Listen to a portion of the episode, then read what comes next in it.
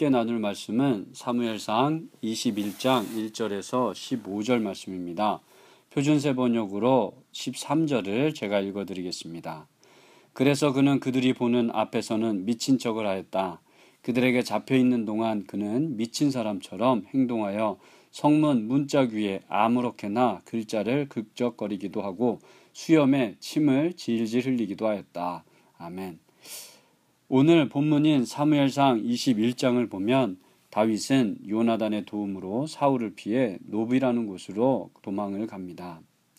도망치는 다윗의 행색은 초라하기 이를 데 없었지요.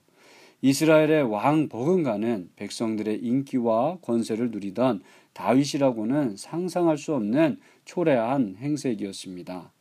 그 많던 부하들은 옆에 단 한 명도 없고 홀홀 단신으로 도망을 치고 있습니다. 장군으로서의 위용을 자랑하는 갑옷과 투구, 칼과 창도 없습니다. 현재 그는 당장 먹을 빵 한 조각도 없습니다. 사울은 수천 명을 죽였고 다윗은 수만 명을 죽였다는 백성들의 환호를 받던 다윗인데요. 그런데 지금 다윗은 홀로 굶주림에 지친 초라한 행색으로 도망치고 있습니다. 다윗은 노베 제사장에게서 빵과 칼을 얻어서 블레셋 가드 왕 아기스에게로 갔습니다. 아기스의 부하들은 용맹스런 장수 다윗을 알아봤지만 누구도 그를 반기지 않았습니다.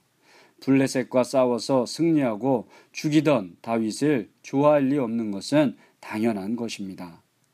블레셋 장군들의 마음을 안 다윗은 자신의 안전을 걱정하였고 자신을 알아본 왕의 부하들을 속이기 위해서 미친 척을 하였습니다.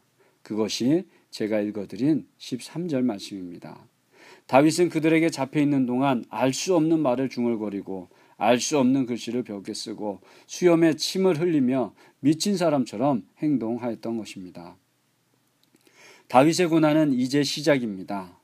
다윗은 어떤 사람이었나요? 하나님의 기름 부음을 받은 사람이자 백성들로부터 보다 사울보다 더 많은 인기를 누리던 사람이었습니다. 그런 다윗이 억울하게 쫓기는 신세가 된 것이지요. 하나님께 순종하고 사울에게 충성하였는데 지금은 쫓기며 도망치는 신세가 된 것입니다. 당신이라면 어떻게 하시겠습니까? 충성을 다했는데 의심하고 시기하고 질투하고 창을 던지는 사울에게 어떻게 하시겠냐는 말입니다. 왕으로 세우겠다고 불러 기름을 부어 주셨으면서도 억울하게 쫓기는 신세가 되로 방치하고 계신 하나님께 어떻게 하시겠습니까? 이제 앞으로 볼 사무엘상 22장부터 다윗의 고난과 위대함이 펼쳐질 텐데요. 왜 그가 지금까지 이스라엘 민족의 영웅으로 칭송을 받고 있는지 그 이유를 알게 될 것입니다. 우리의 삶 가운데도 다윗과 같은 일들이 일어납니다. 우리가 계획을 세우고 계획을 위해서 열심히 준비하지만 그 계획대로 되지 않을 때가 많이 있다는 것입니다. 때로는 실패라는 낙인이 찍힐 때도 있습니다. 그럴 때 참 마음이 아픕니다. 창피하고 비참하기도 합니다. 그래서 삶의 의미를 잃기도 합니다. 나의 주변의 많은 것들을 원망하기도 합니다. 버림받은 것 같고 혼자인 것 같습니다. 혹시 이런 상황에 놓여 있지는 않습니까? 다윗의 삶을 묵상하시기 바랍니다. 미친 척을 하면서 어려움을 헤쳐나가는 다윗.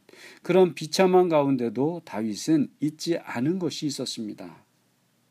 여호와는 나의 목자시니 내게 부족함이 없으리로다라는 고백입니다. 여호와는 부족함이 없는 목자라는 것을 다윗은 잊지 않고 끊임없이 감사함에 찬양을 올리고 있다는 것입니다.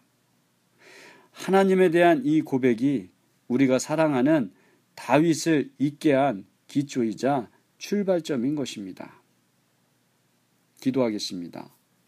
목자 되는 하나님 아버지, 오늘 나의 어려운 상황을 헤쳐나갈 수 있도록 지혜를 주시옵소서. 실만한 물가, 푸른 초장으로 인도하시는 하나님을 잊지 않게 하여 주시옵소서. 다윗과 같이 어려움에 처하더라도 항상 하나님의 이름을 부르는 믿음의 사람이 되게 하여 주시옵소서. 부르신 곳에서 아름다운 열매를 맺을 수 있는 주님의 자녀가 되게 하여 주시옵소서. 예수님의 이름으로 기도드립니다. 아멘.